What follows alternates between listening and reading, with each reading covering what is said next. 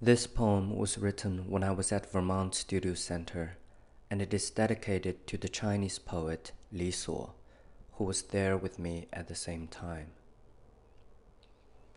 Tenuous effort.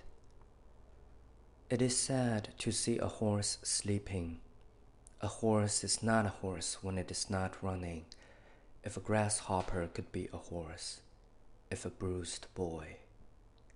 I can't remember how I found myself inside this story. Have I appeared too late in the scheme, too late to save anything?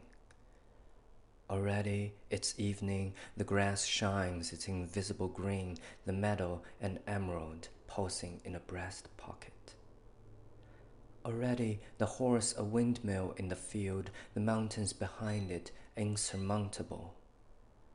Say it's the last horse in the world. Say a bruised flower scents better than those intact. Say I can still save the horse, and in saving the horse, I will save myself.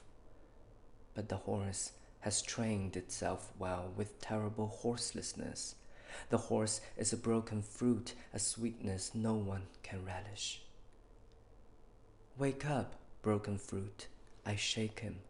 The horse isn't responding. I lift his neck.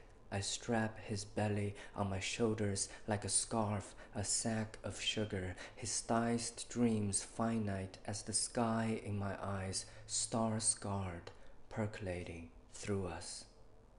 Carrying the horse, I trudge through the country ignited in fox fires. I trudge till my spine aches when a stem of aster breaks ten thousand miles away.